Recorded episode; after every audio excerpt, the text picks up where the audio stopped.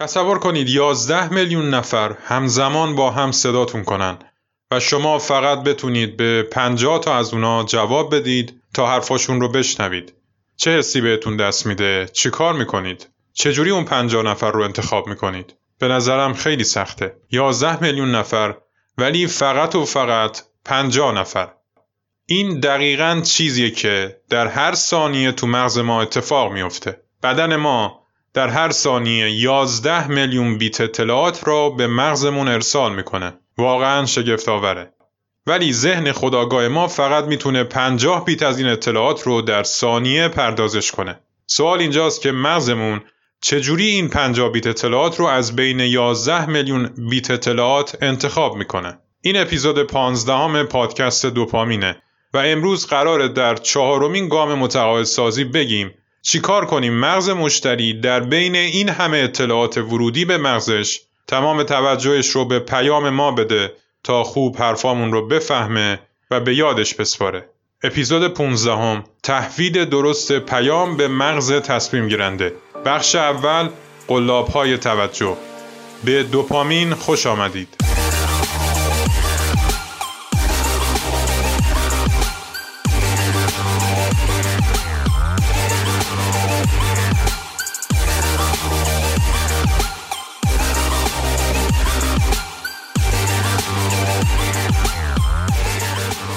در سگام اول متقاعد سازی ما محتوای پیاممون که حاوی نیاز، تمایز راه حل خودمون با رقبا و دستاورد مشتری هست رو شکل دادیم. یعنی پیاممون رو به شکلی در آوردیم که مشتری آماده باشه که بگه با اجازه مغز قدیم و مغز منطقی بعده. حالا که مشتری به این آمادگی رسیده در گام چهارم متقاعد سازی باید روی این کار کنیم که چطور این محتوای سوچی رو با مغز قدیم مشتری درست در میون بذاریم که خوب درکش کنه باورش کنه و به خوبی به خاطرش بسپاره. یعنی ما اصل کار رو در سه تا گام قبلی انجام دادیم. یعنی اول نیاز مشتری رو پیدا کردیم و براش به تصویر کشیدیم.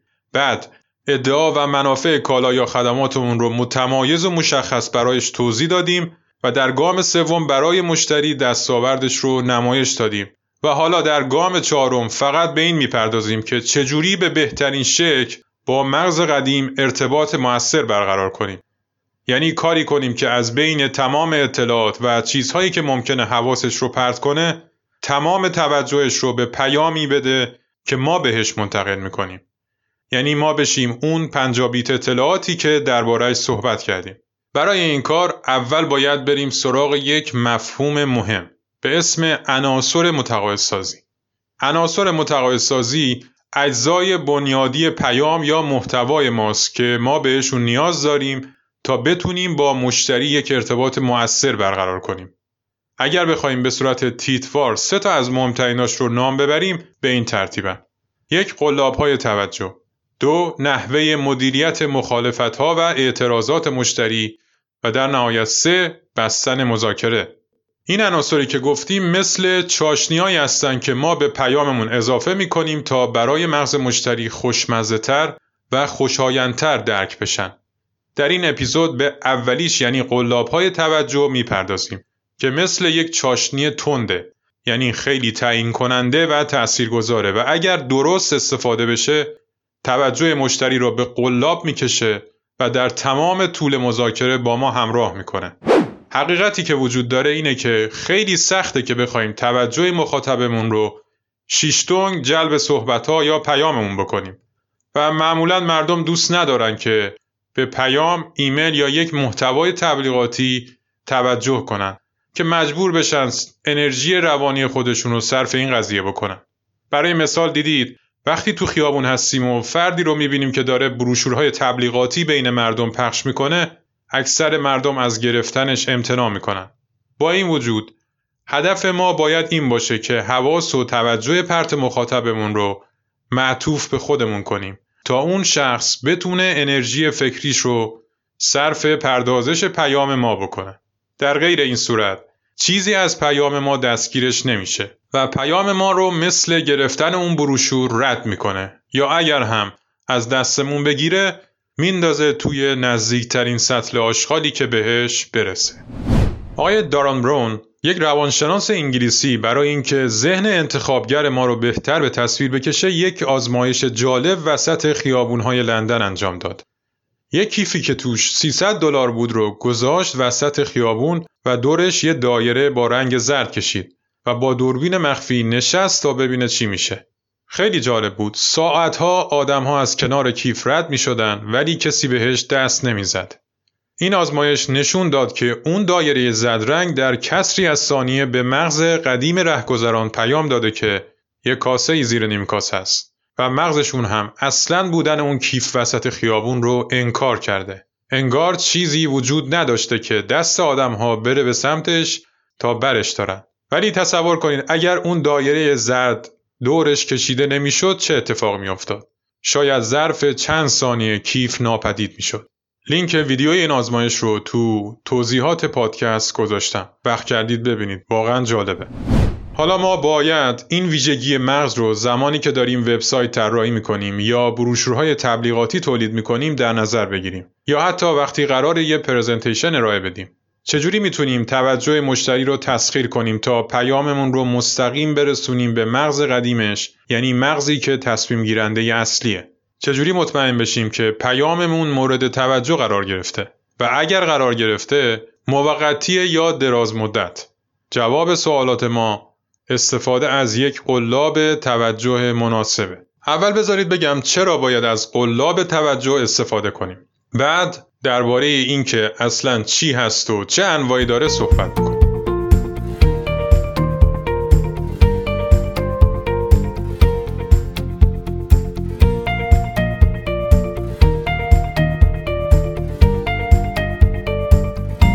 همونجوری که تا امروز یاد گرفتیم مأموریت اصلی مغز قدیم ما حفظ جون ماست یعنی حفظ بقا. به همین خاطر همیشه در یک حالت هوشیاری نسبت به تهدید و خطر قرار داره و حواسش به همه اطراف ما هست.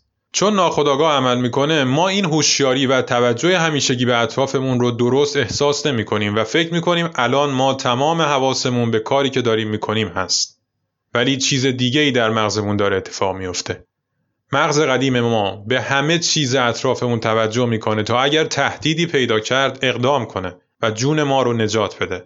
تا حالا توجه کردید وقتی یه جا هستید یهو برمیگردید به یه نفری که پشتتون نشسته نگاه می‌کنید و می‌بینید از غذا اونم زل زده به شما و داره نگاهتون می‌کنه. این اتفاق برای همه ما افتاده و همیشه هم تعجب می‌کنیم چطوری فهمیدیم که اون شخص بهمون زل زده. این کار زمیر ناخداگاه یا ساقه مغز ماست. چون در هر لحظه داره اطلاعات اطرافمون رو پردازش می‌کنه اونه که به ما میگه برگرد و اون آدم رو نگاه کن اگر تهدیدی حساب میشه یا می‌خواد به شما آسیبی برسونه شما بفهمید و آگاهانه اقدامی کنید این هوشیاری دائمی مغز ما فوقالعاده است. حالا فکرش رو بکنید. با این سطح از هوشیاری و دریافت اطلاعات مهم ما قراره یه پیام فروشی به مشتری بدیم و هدفمون هم اینه که کاملا این پیاممون توسط مغز مخاطب درک بشه. در همچین شرایطی نیاز داریم تمام این توجهات مغز قدیم رو از بین ببریم و شیشتونگ توجهش رو به پیام خودمون معطوف کنیم. ولی متاسفانه اکثر ما وقتی مذاکره رو شروع می‌کنیم یا مثلا می‌خوایم یه پوستر یا بروشور تبلیغاتی طراحی کنیم یا در کل یک پیام فروشی رو به مشتری بگیم شروع می‌کنیم همون اول درباره خودمون و شرکتمون صحبت می‌کنیم. و یا خیلی مفصل درباره ویژگی های منحصر به فرد کالا یا خدماتمون حرف می‌زنیم. در حالی که این کارمون هم به عنوان یک تهدید شناسایی میشه. داخل پرانتز چون مغز مشتری خودخواهه و ما اول درباره خودمون صحبت کردیم با خودش میگه اوه اوه اوه. این اومده جنسشو بندازه و بره و هدف خودش رو تو فروشگاه من بزنه و من و منافع منم اصلا براش مهم نیست. پرانتز بسته. و همچنین اول پیاممون که بالاترین تاثیر رو در مغز می‌ذاره به چیزی پرداختیم که به خود مشتری نمی‌پردازه. چیزی که مغز قدیم بهش حساسه حالا اینجاست که می‌تونیم با استفاده از یک قلاب توجه هم تمام توجه و انرژی روانی مشتری رو به قلاب بکشیم و هم تمام حواس هاشو از بین ببریم و همین که هوشیاری مغز نسبت به تهدیدها رو برای مدتی خاموش کنیم و در حالت آرامش با مغز قدیم مشتری مذاکره کنیم. اینجوری منابع شناختی مغز مشتری صرف پردازش پیام ما میشه و کاملا درک میشه و مشتری راحتتر تصمیمی که مد نظر ماست رو می‌گیره. حالا این قلاب توجه چه ویژگی هایی باید داشته باشه؟ یه قلاب توجه خوب باید در سریعترین زمان ممکن نیاز و یا منفعتی که گیر مشتری میاد رو به تصویر بکشه. چون همونجوری که قبلا گفتیم مغز با سرعت زیادی قضاوت می‌کنه و ما باید به این سرعت احترام بذاریم. در ادامه پنج نوع قلاب توجه رو معرفی می‌کنیم که با استفادهشون در ابتدای پیاممون بتونیم تمام توجه مخاطب رو تسخیر خودمون کنیم. با من همراه باشید.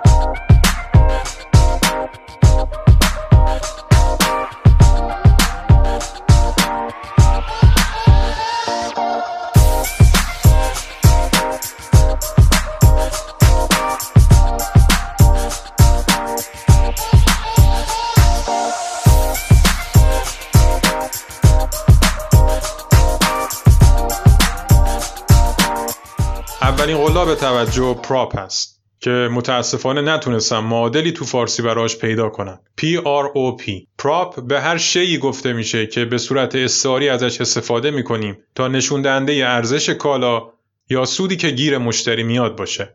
برای توضیح بیشتر یه مثال می‌زنم. آیا استیو جابز زمانی که می‌خواست توی یه کنفرانس تبلیغاتی لپتاپ مکبوک ایر شرکت اپل رو معرفی کنه به خوبی از یک prop به عنوان یک قلاب توجه استفاده کرد. در اونجا آقای جابز سعی داشت نازکی و ظرافت لپتاپ رو به تصویر بکشه. قبل از هر چیزی یه پوشه کاغذ نازک رو به حضار نشون داد و بعد جلوی چشمان حضار مکبوک ایر رو از داخل این پوشه نازک بیرون آورد و حضار همه هیجان زده دیدن که منظور آقای جابز از نازک بودن این لپتاپ چیه؟ به نظرتون آیا کسانی که این صحنه رو دیدن به چیز دیگه ای غیر از نوتبوک ایر می‌تونستن توجه کنن؟ مسلما نه. لینک ویدیوی این کنفرانس رو می‌ذارم توی توضیحات اپیزود دوست داشتید برید ببینید خیلی نمونه خوبیه. به نظرتون چرا یه پراپ می‌تونه اینقدر تاثیرگذار باشه؟ جوابشو در اپیزودهای قبلی گفتیم. بله چون هم کانال دیداری رو نوازش میده هم به عنوان یک محرک ملموس برای مغز قدیم شفافیت رو برمقام میاره. دانشمندان دانشگاه هاروارد تحقیقاتی رو انجام دادن تا ببینن چه چیزایی به مردم کمک می‌کنه تا راحت تر موارد مورد نظرشون رو به یاد بیارن. این تحقیقات نشون داد که اشیای فیزیکی نسبت به یادآورهای نوشتاری یا الکترونیکی تأثیر بیشتری روی حافظه ما برای یادآوری مسائل می‌ذاره. مثلا اگر یه داستان رو برای بچه ها فقط تعریف کنیم ممکنه خیلی زود داستان رو یادشون بره. ولی اگر همون داستان رو با کمک گرفتن از عروسک براش به تصویر بکشیم احتمال اینکه مدت زیادی داستان رو به یادش بمونه خیلی بالاست. برای استفاده از پراپ به عنوان یک قلاب توجه یا گرابر حواسمون به سه تا نکته باشه. یکی اینکه شی که به عنوان پراپ انتخاب می‌کنیم حتما مرتبط و مبتکرانه باشه تا به خوبی به نیاز مشتری یا مخاطب اشاره کنه. بهتر قبلش به صورت امتحانی روی اطرافیانمون امتحان کنیم. ببینیم منظورمون رو می‌گیرن یا نه. و بعد در مذاکره یا جلسه پرزنتمون ازش استفاده کنیم. دوم اینکه مثل آقای جابز برای استفاده از اون طرح و برنامه داشته باشیم. همینجوری توی مذاکره یه چیزی دستمون نگیریم این ور بریم و خودمونم ندونیم چیکار می‌کنیم. قبلش برای استفاده کردن ازش سناریو طراحی کنیم و به خوبی ازش استفاده کنیم. سوم اینکه بهترین پراپ ها اونایی هستن که بتونن استعاره خوبی از ارزش و منفعت کالای شما باشن. مثلا من می‌خوام یه سیستم خوشبو کننده ساختمون رو به یک شرکت بزرگ بفروشم. چه خوب میشه با یه گلدون گل مریم یا یکی از گلهایی که عطر قوی و قالبی داره وارد اتاق بشم و گلدون رو بذارم یه جایی از اتاق. مطمئنا اول چشمای مشتری جذب اون گلدون میشه. بعد شامه مشتری ظرف چند ثانیه از عطر گل پر میشه. الان وقتشه که بعد از معرفی از مشتری بپرسیم دوست دارید همیشه هوای اتاقهای شرکتتون به خوشبویی و تراوت الان باشه؟ شما می‌تونید با خرید سیستم های جدید خوشبو کننده محیط ما این تراوت رو به خودتون و کارمندان عزیزتون هدیه بدید. شاید در ادامه ای که براش مزایا و یا ویژگی های سیستممون رو توضیح دادیم خیلی چیزا رو یادش بره ولی هیچ وقت عطر خوب گلی که توی اتاقش پیچیده بود رو یادش نمیره و ما رو با اون خاطره خوب همیشه به یادش میسپاره.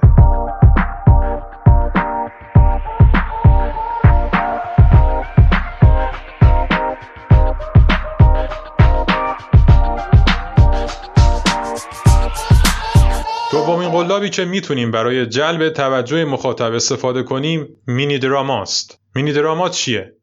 یعنی اینکه کاری کنیم مشتری خودشو در لحظه ای تصور کنه که به خاطر نداشتن محصول یا خدمات ما دچار درد و ناامیدی بشه. و بعد بلا فاصله بعد از خلق این دردها در مشتری اون لحظه ای رو براش به تصویر بکشیم که مخاطب ما به خاطر استفاده از کالا یا خدمات ما از اون درد و ناراحتی رها شده. یعنی یک تقابل و یا یک تضاد برای مغز ایجاد کنیم که همونجوری که می‌دونید محرک تاثیرگذاریه. چرا منی ها موفق هستند؟ چون مستقیم درد و نیاز مشتری رو هدف قرار میدن. برای مثال تا حالا بیلبوردهای راهنمای رانندگی رو دیدید که عکس دو تا داستان رو به تصویر می‌کشه. تو یکیش یه ماشین مچاله شده رو نشون میده که خون اطراف ماشین ریخته و کنارش با یه جمله نوشته بابا جونم منتظرتم. و تو اون یکی پدری رو نشون میده که جلوی درب خونش از ماشین پیاده شده و دختر خوشگلش رو به آغوش کشیده.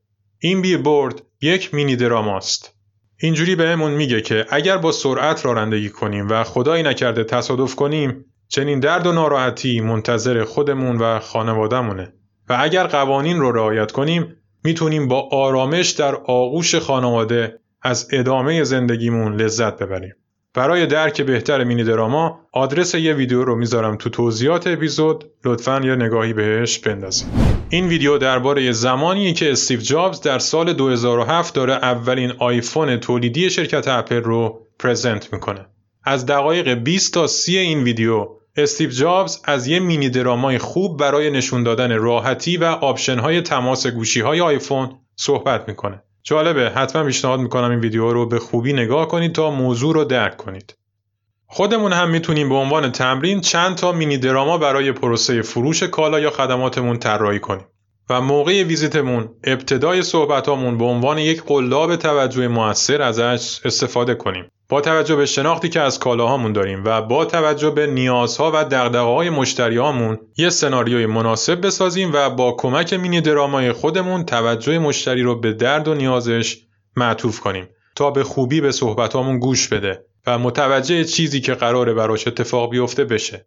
درباره استفاده از مینی دراما یادمون باشه که اول مینی دراما یکی از مؤثرترین قلاب های توجه هستند چون باعث میشن مخاطب ما از نظر احساسی لپ کلام رو درک کنه. ولی یه موضوع دیگه هم هست. مینی دراما سختترین نوع برای ارائه کردنن. باید حواسمون باشه به درستی پرزنتش کنیم.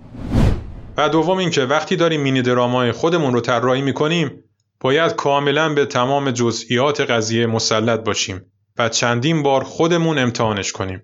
تا وقتی داریم برای مشتری ارائه می‌کنیم مشکلی پیش نیاد. مثلا آقای بیل گیتس که توی کنفرانس داشت با استفاده از mini drama سیستم عامل ویندوز رو ارائه می‌کرد. وسط داستان یهو کامپیوتر یه error داد و گند زد به mini drama ی آقای بیل گیتس. به همین خاطر حواسمون به اجرای درست و مناسب این mini drama باید باشه. ویدیوشو می‌ذارم تو توضیحات اپیزود. برید ببینید تا درس عبرتی بشه برای همه ما. باشد که رستگار شویم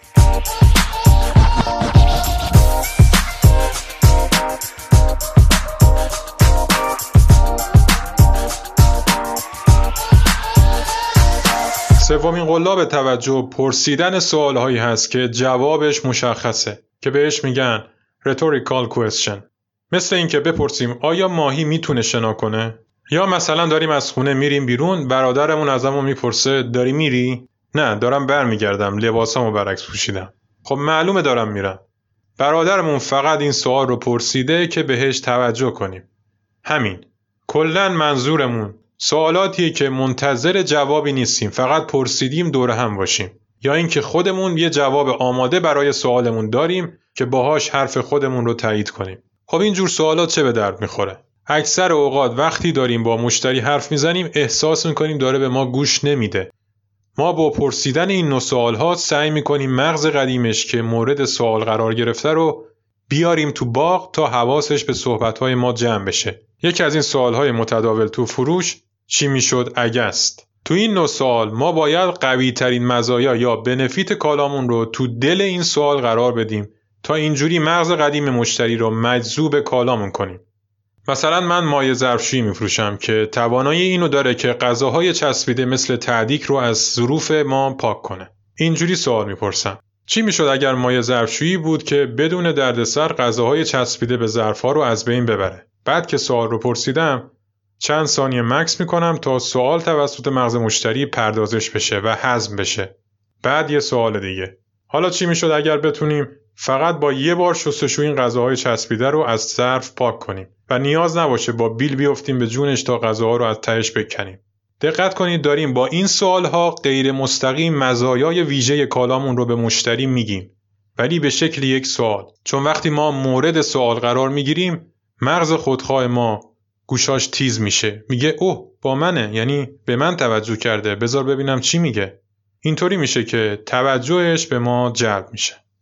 یا یه جور دیگه. مثلا قصد داریم یه سری آمار و اعداد که برای مغز قدیم خسته کننده است به مشتری بگیم. اینجا هم همین نوع سوالات به دردمون می‌خوره. مثلا می‌پرسیم آقای فلانی به نظرتون این اعدادی که میگم چه نقطه مشترکی دارن؟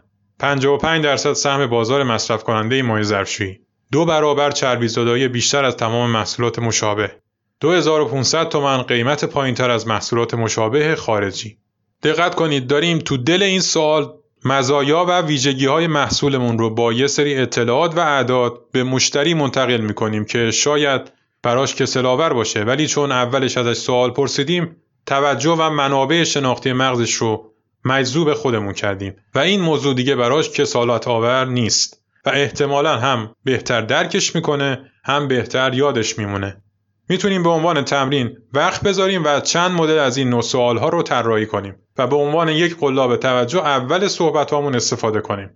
یادمون باشه وقتی مخاطب یا مشتری مورد سوال قرار می‌گیره توجهش جلب ما میشه. پس می‌تونه برای مشتری کارآمد و موثر باشه. حتما امتحانش کنید چون اصلا روایت داریم. بپرسید قبل از اینکه ازتون پرسیده بشه. I was uptight, wanna let loose. I was dreaming of bigger things and wanna leave my old life behind. Not a yes sir, not a follower. Fit the box, fit the mold, have a seat in the foyer. Take a number. I was lightning before the thunder. Thunder, thunder, داستان ها چهارمین چیزی که می‌تونیم به عنوان قلاب توجه ازش استفاده کنیم روایت داستانه.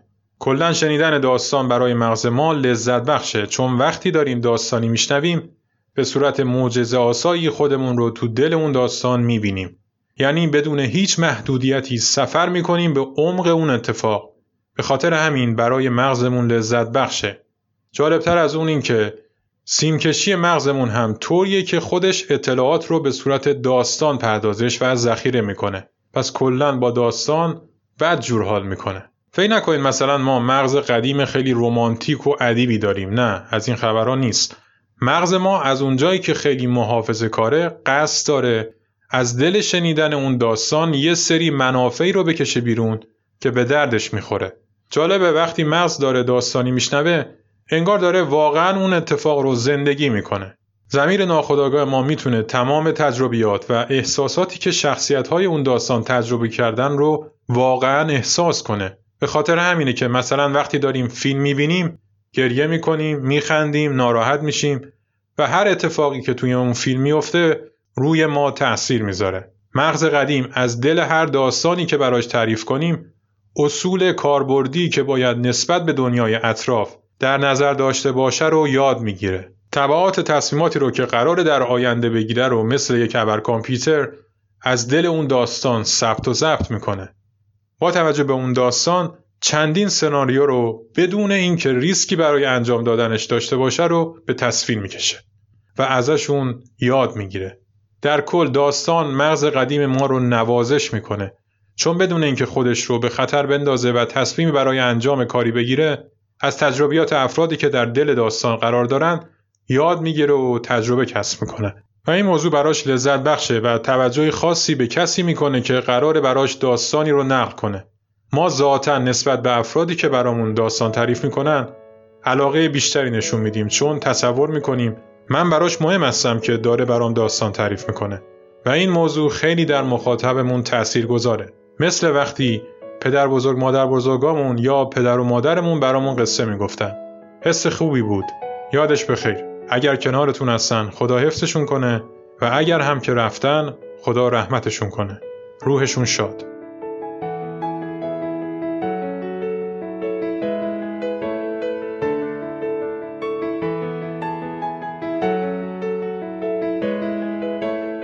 همونجور که گفتیم ساقه مغز ما با شنیدن داستان به یه دنیای خیالی سفر می‌کنه که براش سوقاتی زیادی به همراه داره. علاوه بر این ما با گفتن منظورمون در دل یک داستان موضوعی رو شخصی و احساسی کردیم. اینجوری مشتری کلا از فاز اینکه ما اومدیم بهش یه چیزی بفروشیم در میاد و قضیه کلا شخصی تلقی میشه. محققان علوم اعصاب آزمایش های زیادی رو روی فعل و انفعالات مغز ما در زمان دریافت یک داستان یا روایت انجام دادن. اونا میگن یک داستان مؤثر می‌تونه کاری کنه که شخص یک دگرگونی روانی رو تجربه کنه که بهش منتال ترانسفورمیشن میگن. این دگرگونی می‌تونه کل تصمیمات و باورهای شخصی رو تغییر بده. یعنی اگر مشتری ما قبل از ورود ما به مذاکره با خودش قسم خورده باشه من تا آخر ما هیچ خریدی نمی کنم ولی اگر ما با استفاده از یک داستان موثر اونو دچار این دگرگونی کنیم به احتمال خیلی زیاد کل اون قسمی که برای خودش خورده بود رو فراموش می‌کنه و یه خرید خوب از ما داشته میشه. محققان این نوع متقاعدسازی رو بهش میگن narrative persuasion یعنی متقاعدسازی روایتی. متقاعدسازی روایتی میگه ما با روایت یک داستان مخاطبمون رو به فاز احساسی سوق میدیم و هر چقدر موقع روایت داستانمون مخاطبمون رو از حال و هوای بیزینس و فروش جدا کنیم و در دل داستانمون غرق کنیم راحتتر می‌تونیم متقاعدشون کنیم تا پیاممون رو باور کنه. به صورت خلاصه داستانها باورها و رفتارهای شنونده رو شکل میده. دلیلش هم اینه که مغز ما فکر می‌کنه این داستان واقعیه و در واقع جریان داستان اونو در وسط انجام یک تصمیم قرار میده یا همون عمل انجام شده ای که میگیم.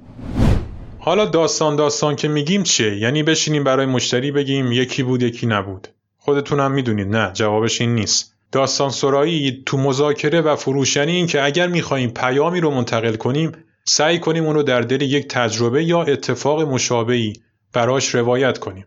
روایتی که داستانگونه باشه چیزی که با چاشنی اشتیاق و احساس مزدار شده باشه. کاری کنیم فقط گوش مخاطب نباشه که درگیر صحبتهای ما باشه بلکه تمام حواس پنجگانش درگیر ما باشه.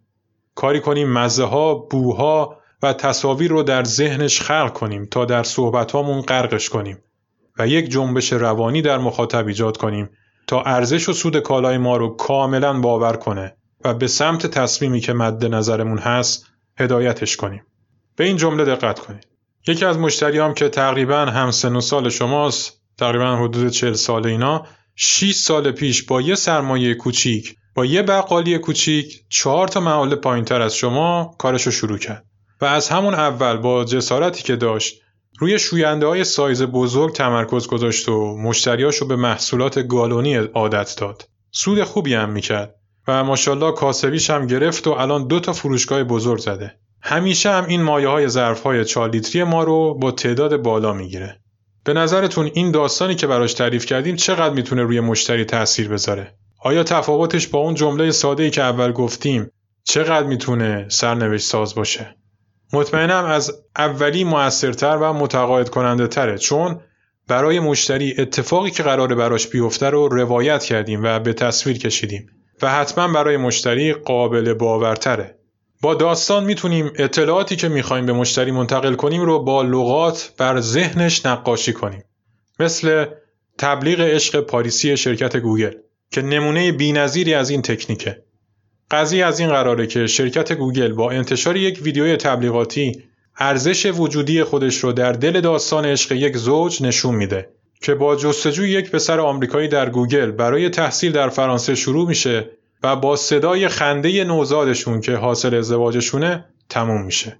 لینکش رو می‌ذارم تو توضیحات برید ببینید عالیه. تو این داستان گوگل غیر مستقیم ارزش خودش رو نشون میده میگه ببین من چه کارهایی می‌تونم انجام بدم حتی می‌تونم عشق که با ارزشترین مفهوم است رو برای شما بیافرینم دقت کنید در این داستان گوگل شما رو به عنوان قهرمان داستان به تصویر می‌کشه نه خودشو. شما هستید که عاشق میشید ازدواج می‌کنید و صاحب خانواده میشید. و این یکی از نکاتی است که حتما باید برای طراحی داستانمون بهش خیلی توجه کنیم. پس وقتی می‌خوایم داستانی رو طراحی کنیم به این نکات توجه کنیم. یک لطفا و حتما قهرمان داستان رو مشتریمون در نظر بگیریم. یا کسی که مشتری قرار باهاش همزاد پنداری کنه. نه خودمون و کالاهامون. دوم مشتری یا مخاطب رو خوب بشناسیم. قراره برای چه کسی داستانمون رو روایت کنیم؟ سه لپ مطلب داستانمون رو از قبل برای خودمون مشخص کنیم. فرقی نمی‌کنه قرار یک ساعت داستان تعریف کنیم یا فقط دو تا جمله بگیم. بدونیم قراره تو این داستانی که میگیم قرار چیزی بفروشیم یا نه قراره که نیاز مشتری رو براش به تصویر بکشیم. اگر تونستیم کل داستانمون رو توی 6 یا 10 کلمه خلاصه کنیم معلومه که داستانمون یه هسته مرکزی داره که منظورمون رو کاملا میرسونه. وگرنه داستانمون نیاز به اصلاح داره. چهار مشخص کنیم چه نوع داستانی را می‌خوایم روایت کنیم. یعنی قرار چه حسی رو در مخاطب بیدار کنیم؟ یا ایشون قراره با شنیدن این داستان چه تصمیمی بگیره و انجامش بده؟ آیا می‌خوایم داستان موفقیت یه مشتری دیگر رو براش تعریف کنیم؟ که اونم همزاد پنداری کنه یا نه صرفا می‌خوایم به سیه سری اطلاعات رو بهش بگیم. به خاطر همین باید نوع داستانمون رو حتما مشخص کنیم. 5. حتما شرایط رو به نحوی مدیریت کنیم که منبعی برای حواس پرتی مشتری نباشه یعنی 100 درصد حواسش به ما باشه. مثل یک سالن تئاتر که نور و صداها مدیریت شده تا نمایش بیشترین تاثیرش رو روی تماشاگر بذاره. زمان و مکان مناسبی رو انتخاب کنیم. مثلا وقتی مشتری حواسش به چیزای دیگه پرته براش نشینیم یه سری داستان تعریف کنیم. اون اصلا به ما توجه نمی‌کنه.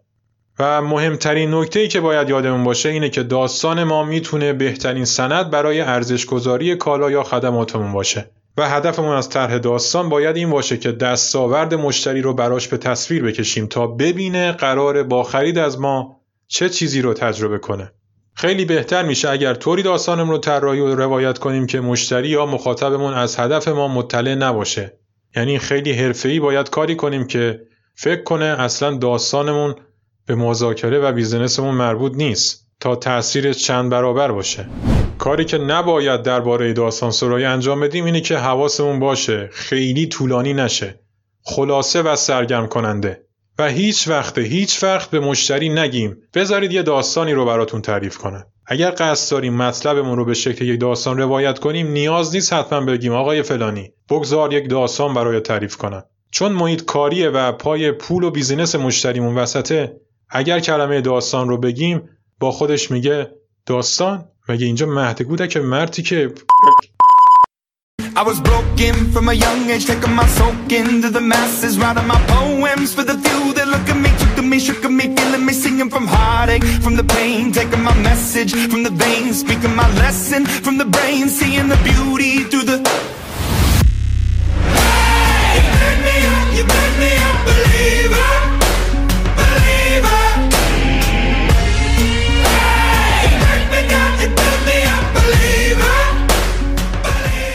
پنجمین قلاب توجهی که می‌تونیم برای نوازش ساقه مغز استفاده کنیم بازی با لغاته. آیا آلبرت مهرابیان میگه چیزی که خیلی روی مخاطب تاثیر گذاره چیزی که میگیم نیست بلکه چگونگی بیان ما همه چیز رو مشخص می‌کنه. اگر یادتون باشه تو اپیزودهای اول پادکست درباره سن ساقه مغزمون صحبت کردیم و حرف از این بود که ساقه مغز ما 500 میلیون سال عمر داره. یعنی اجداد اولیه ما اون دور دورا زمانی که هنوز هیچ زبانی رو اختراع نکرده بودند و با ادا و اشاره با هم صحبت می‌کردند فقط و فقط با ساقه مغزشون هدایت می شدن. پس طبیعیه که ساقه مغز الان ما نسبت به لغات بی توجه باشه یا کلا باهاشون حال نکنه. به خاطر همینه که آقای مهرابیان باور داره وقتی بحث ارتباط احساسی ما آدم ها با همدیگه میاد وسط فقط 7 درصد از منظور ما از طریق لغات منتقل میشه و 38 درصد مربوط به تون صدای ماست و 55 درصد از طریق زبان بدن است که ما با مخاطبمون ارتباط برقرار می‌کنیم. به همین دلیل پاسخ بدن ما به آدمهای وراج یا خمیازه است یا پیدا کردن راهی برای ساکت کردنشونه. حالا که تاثیرات کلمات بر مغز قدیم ما به این شکله نیاز داریم که وقتی ازشون استفاده می‌کنیم بهترین روش رو انتخاب کنیم تا به عنوان یک قلاب توجه تاثیرگذار عمل کنه. و توجه مشتری رو به خودش جلب کنه. با یک تکنیک ساده می‌تونیم این کار رو انجام بدیم. اونم اینه که از ترکیبی از کلمات استفاده کنیم که معانی غیر معمول یا چند وجهی داشته باشن. به زبون ساده استعاره های تصویری باشن یا یک استفاده خلاقانه از زبان باشه طوری که مغز مخاطب رو چند ثانیه درگیر خودش کنه که بابا این چی میگه و براش سرگرم کننده باشه از این تکنیک بیشتر تو ساخت شعارهای تبلیغاتی یا تیزرهای تبلیغاتی استفاده میشه. ولی ما هم می‌تونیم تو صحبتامون به عنوان قلاب توجه ازش استفاده کنیم. یه فروشگاه استغفرالله مشروب نه ببخشید نوشیدنی های الکلی فروشی رو در نظر بگیرید که روی یه تابلو بزرگ وسط فروشگاه بزرگ نوشته Baby needs beers and wines. یعنی بچه شراب و آبجو می‌خواد. یعنی وقتی که چشممون به این تابلو بخوره مغزمون میگه چی شده؟ دنبالا چی شده؟ چی شده؟